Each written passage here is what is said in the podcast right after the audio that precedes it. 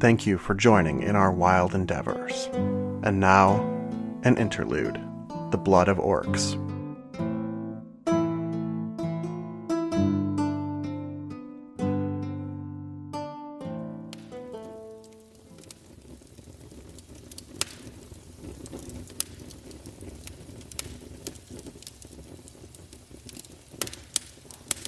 Mm-hmm, mm-hmm.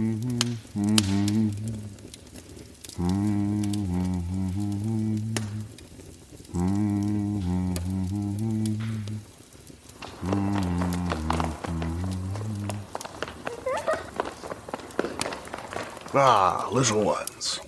Have you come to bring old Rozak some food? No. No. Nope. Then you are here to rub Rozak's feet.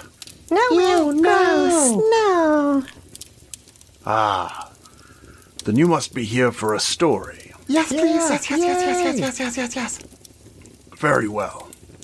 Come, sit by the fire. What story would you have me tell? Tell us about Actis and the Dance of 300 Nights. Tell us about the Guardians of the Life Song. Tell us about the Tempered Shore. Tell us about the Goblin Queens of the Twin Mountains. Ah, the Twin Mountains, Tygar and Tirgar. I have a story of them, though not of the goblins there. Instead, it is of Valorhold, the dwarves who call that city home, and of a great warrior named Kar Durgash. Kar Durgash means first among chiefs, and though it was self given, Ka earned the name. You see, Ka rallied. Why are you calling Kar Durgash Ka? Ka and Kas are the pronouns of the warrior caste. And what are your pronouns?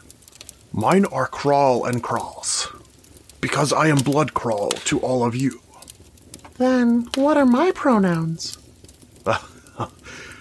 Pronouns are to be chosen, little one, never given or forced. When you decide your place in this world, you will tell us what to call you.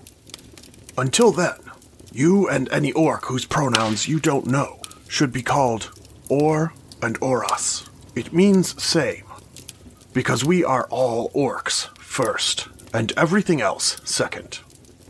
Now, where was I? Ah, yes. Kar Durgash earned Ka's name when Ka rallied more than a dozen orc clans and led them under one banner.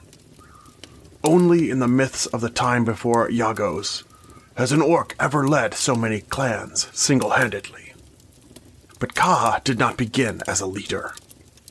Originally, Ka was known as Korgar Knightsbane, and Ka led a band of raiders. For a time, Korgar's band was known almost solely for allowing a thief to steal a great gem, the Eye of Vorlog. But that is another story. Following the disgrace, Korgar announced Ka would undertake a trial of the flesh. Ka would go into the depths of the swordbreak grasses all alone. Ka would return with a sign of Ka's prowess, or Ka would not return at all. It is said Ka ventured into the most wild and dangerous areas of the Swordbreak, but that too is another story. An entire year passed before Ka returned, and when Ka did, Ka did so under the name Kar Durgash, and none would question Ka's prowess. It is said that when Ka returned, Ka had grown three feet taller and many wider. Ka must have done a lot of fighting. So it is said. But fighting is not the only way we orcs can grow. Any significantly rigorous or physically demanding task can produce the adrenaline we need to survive and grow. Indeed, some of the largest orcs in our tales have gotten that way through battle. But when you are old enough to play Narlock among the leagues, you will see that some of the truly strongest and largest among us are pacifists. As I was saying, Kar Dargash's stature was not the only sign of Ka's success in the sword break. Ka returned carrying a massive warhammer. It practically hummed with magics old and venerable. With it, Kardergash gathered almost all the northern clans and led them to war against Valorhold. The dwarves called on their allies in the freeholds and even brought in mercenaries from the east, but they could barely hold back Kardergash. Finally, leading the charge personally, Kardergash broke down the walls of the outer city and drove the dwarves back into their mountain, into Valorhold itself. With the mountain passes now clear of defenders, Kardergash made Ka's way to Ka's true target, the peak of Glanrum. Ka's true purpose and intent might never be known, for it was atop that summit that Kardergash met some of those mercenaries from the east. They called themselves the Wayward Sons. Alone, none of them could have stood against Kardergash. Even with the five together, they only barely overcame Ka. But defeat Ka they did. They took Ka's hammer. And it is said that they have used it to find many other ancient and powerful weapons hidden around Aria. But that is another story. After the defeat of Kardergash, the clans retreated from Valorhold and began to make their way separately into. Wait.